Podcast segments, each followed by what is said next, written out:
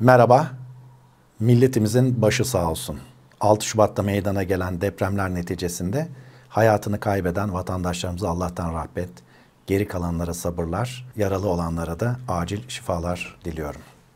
Değerli Mesele Ekonomi kanalı izleyicileri, bugüne kadar gayrimenkul piyasalarıyla ilgili yaptığımız programlarda e, değişik olayların gayrimenkul piyasaları üzerine etkileri hakkında sizlerle konuştuk. Bunlar başlıca iki faktöre dayalıydı. Bir tanesi faizler, kredi politikaları, enflasyon, döviz kırı vesaire gibi insan davranışları üzerinde etkili olan finansal verilerde.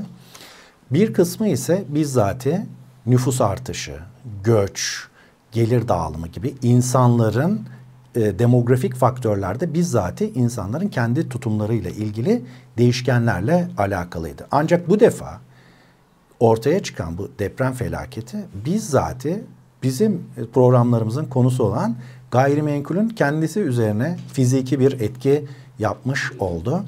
E, dolayısıyla üç farklı değişkenin bir arada olduğu bir analizde bu defa karşı karşıyayız. Peki bu 11 e, ili etkileyen yaklaşık 13-15 milyon civarındaki nüfus üzerinde etkili olan depremin genel anlamda ekonomi ve gayrimenkul piyasaları üzerine etkisi ne olacak? Şimdi sizle onların üzerinden e, geçmek istiyorum. Deprem sonucunda bugüne kadar yapılan tespitlerde 350 bin kadar bağımsız bölüm kullanılamaz, yıkıldı ve ağır hasarlı olduğu tespit edildi. Şimdi bu 350 bin rakamı yani 350 bin konut diyelim buna ne anlama geliyor?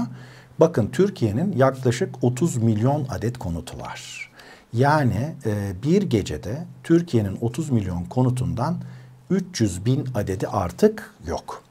Peki henüz çalışmalar devam ettiğine göre önümüzdeki e, dönemlerde yeni yeni konutların da e, yıkılmış ve hasarlı olduğu da tespit edecek. Dolayısıyla bunu 500 bin civarında olarak tahmin edebiliriz. Yani Türkiye'nin 30 e, milyon konutundan 500 bini artık yok. Bunun bir takım etkileri olacak. İki, bu bölgedeki insanların bir kısmı artık bu konutlarda oturamadığına göre ülkenin başka yerlerine gitmeye e, başladılar, göçler başladı. Özellikle Mersin, Antalya, Konya ve Ankara ve İstanbul illerinde de önemli bir nüfus hareketi ortaya çıktı. İşte bu da hemen ortaya koymamız gereken şey şu. Türkiye'nin konut envanteri, konustu bir gecede 500 bin adet azaldı. Artık bu insanlar için de yeni bir konut barınma yeri bulmak zorundayız. Bu ekonominin çok temel kurallarından bir tanesi arz geriye gitti demek.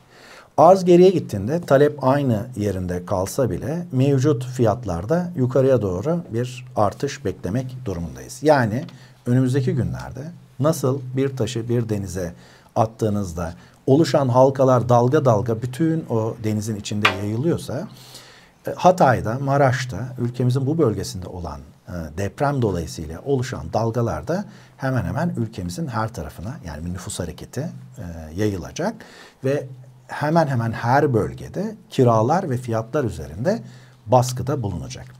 Peki en çok nerelerde baskıda bulunacak dersek en çok göçlerin olduğu bölgelerde olacak. Tabi bunun başında Ankara, Konya, Antalya ve Mersin geliyor ve de İstanbul geliyor. Demek ki bu illerimizde kiralarda ve fiyatlarda bir artış beklentisi içinde olmamız gerekiyor.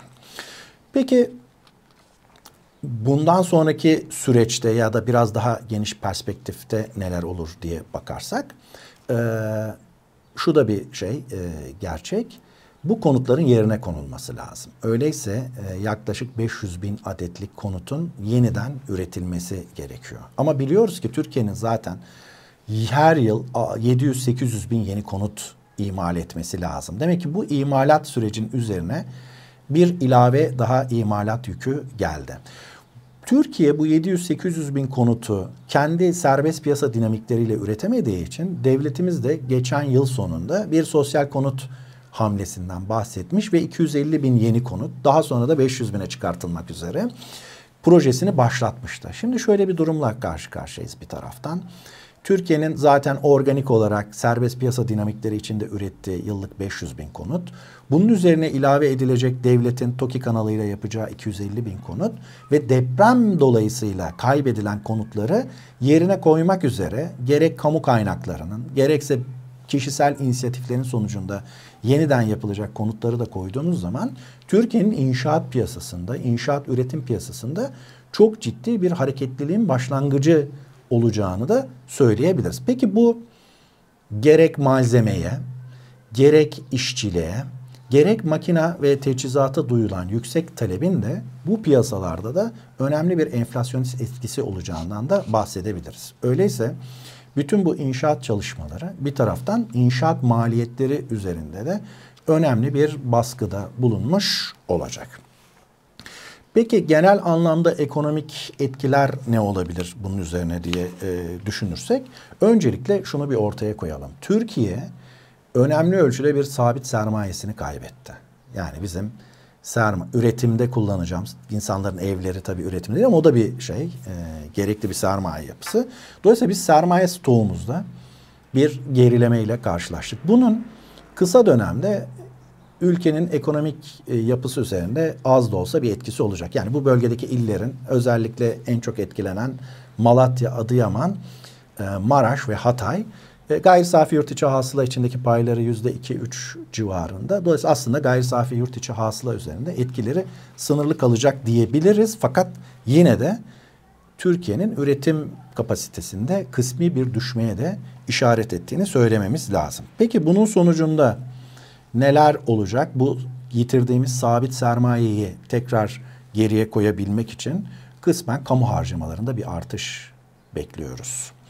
Kamu harcamalarındaki bu artışın vergi gelirleriyle mi finanse edeceğiz yoksa borçlanmayla mı finanse edeceğiz? Bu da çok önemli bir şey ayrım ama her ne olursa olsun e, bir bütçe açığıyla karşı karşıya kalacağız. Bu illerden vergi tahsilatının da azalacağını da varsayalım bu bütçe açığını gösterirken. Peki bu nasıl e, giderecek? Bu borçlanmayla olursa bu defa yurt içi tasarruflar ve faizler üzerinde önemli bir etkisi olacak. Yahut genişlemeci bir para politikasıyla mevcut enflasyon kontrol altına alınmaya çalışan enflasyonu artırıcı bir etkisini de beklememiz gerekiyor. Zaten inşaat faaliyetleri dolayısıyla inşaat işlerinde bir maliyet enflasyonuyla karşılaşacaktık.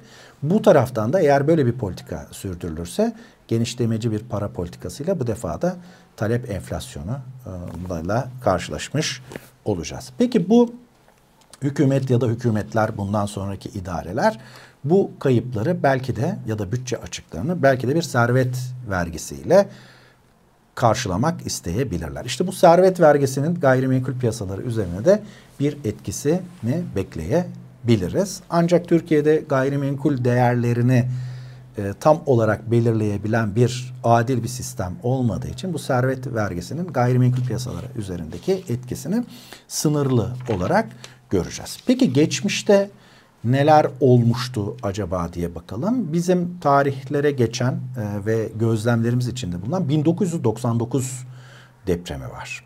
1999 depremi işte Kocaeli, Sakarya, e, İzmit depremi olduğu için İstanbul'a da ciddi ölçüde etkisi oldu. Çünkü avcılar vesaire Avrupa yakasında Marmara kıyısındaki ilçelerde de önemli hasarlara neden olmuştu. Bizim uzun yıllardır takip ettiğimiz konut fiyat endeksi 1999 yılında 3. çeyrekten 1. çeyreğe kadar 2 çeyrekte reel konut fiyatlarının %20 gerilediğini gösteriyor İstanbul için. Dolayısıyla bu da bir e, başka gösterge. Muhtemelen depremin doğrudan yaşandığı ilke illerde de e, konut fiyatlarında reel anlamda da önümüzdeki dönemlerde zaten ciddi düşüşler vardır ve devam. Peki bu düşüş ne kadar sürmüş İstanbul'da? İki dönem yani iki çeyrek devam etmiş.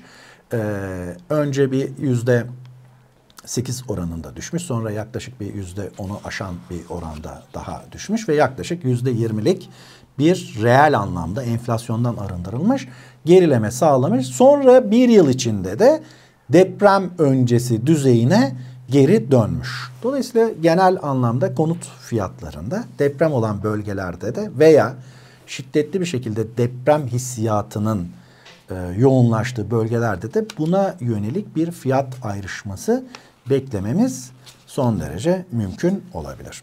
Peki e, bu deprem dolayısıyla oluşan göçün kiralar ve fiyatlar üzerine bir baskısından bahsettik ama bu kentlerin her yerinde ve aynı şekilde olacak anlamına da gelmiyor. Peki geçmiş deneyimler bize neyi gösterecek? Öncelikle yeni ve eski bina ayrımı çok ön plana çıkacak. E, 2001 yönetmelikler öncesi, yapı denetim öncesi konutlarla sonra konutlar arasında bir fiyat ayrışmasına la karşılaşacağız. İkincisi yüksek katlı binalarla az katlı binalar arasında da yine bir fiyat ayrışmasıyla karşılaşacağız. Yani müstakil e, tarz evlerin fiyatları ciddi ölçüde prim yaparken veya 3-4 katlı e, apartmanlarda kısmen prim yaparken hatta bu 3-4 katlı apartmanların en üst katları daha çok e, prim yaparken e, çok çok yüksek 10, 15, 20 katlı binalarda bundan muhtemelen olumsuz etkilenecek. Yine büyük şehirlerde örneğin İstanbul gibi kentlerde en başlıca zeminle ilgili kaygılar bölgesel olarak fiyatlarda etkili olacak. Örneğin Marmara kıyısına daha yakın yerlerle İstanbul'un kuzeyindeki bölgeler arasında da ciddi fiyat ayrımları ortaya çıkacak diye gözükebilir. Yani zeminle ilgili kaygılar.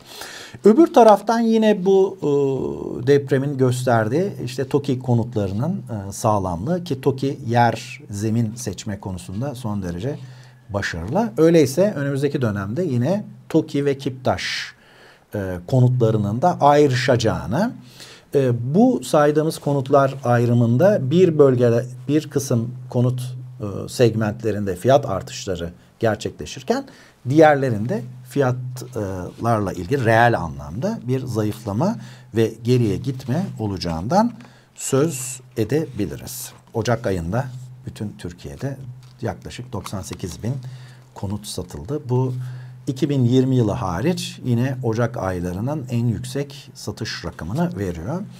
Ee, ama asıl artış konut dışı gayrimenkul piyasasında oldu. Konut dışı gayrimenkul piyasası bütün Ocak aylarının en yüksek e, satışını gerçekleştirdi. Bu da şu bir gerçek. E, Türkiye'de insanlar artık e, arsa ve tarla alımına yönelmiş durumdalar. Bu bir trend çok güçlü bir şekilde devam ediyor. Bunun gerekçelerini daha önceki programlarımızda konuşmuştuk ama zannediyorum bu depremden sonra müstakil yaşama yönelik e, arzu kuvvetleneceği için yine arsa ve tarla piyasasındaki hareketlilik daha da güçlenerek devam edecek gibi gözüküyor. Konut fiyatlarıyla ilgili de e, Merkez Bankası'nın endeksleri bize e, şunu gösteriyor. Türkiye'de yüzde 168 oranında bir fiyat artışı var. Muhtemelen tüfenin e, çok çok üzerinde ama bu trend şimdi deprem sonrası belli illerde daha da kuvvetlenecek. Rekoru Antalya elinde bulunduruyor. Yüzde 213 artışla. Antalya'nın bir başka rekoru daha var. Ee, Ocak ayında yabancılara satışta İstanbul'u da geçerek birinci sıraya yükseldi. Antalya'da toplam yabancılara yapılan satışların oranı yüzde 28,5 civarında. Tahmin ediyorum deprem bölgesinden yönelik e, göçler de yine Antalya'da fiyatlar üzerinde önemli bir baskıda da bulunacak gibi gözüküyor. Her zamanki gibi e, bir sonraki programda görüşmek ümit ve temennisiyle şen ve esen kalın, sağlıcakla kalın. Sağlam, depreme dayanıklı mekanlarda barınmada kalın diyorum.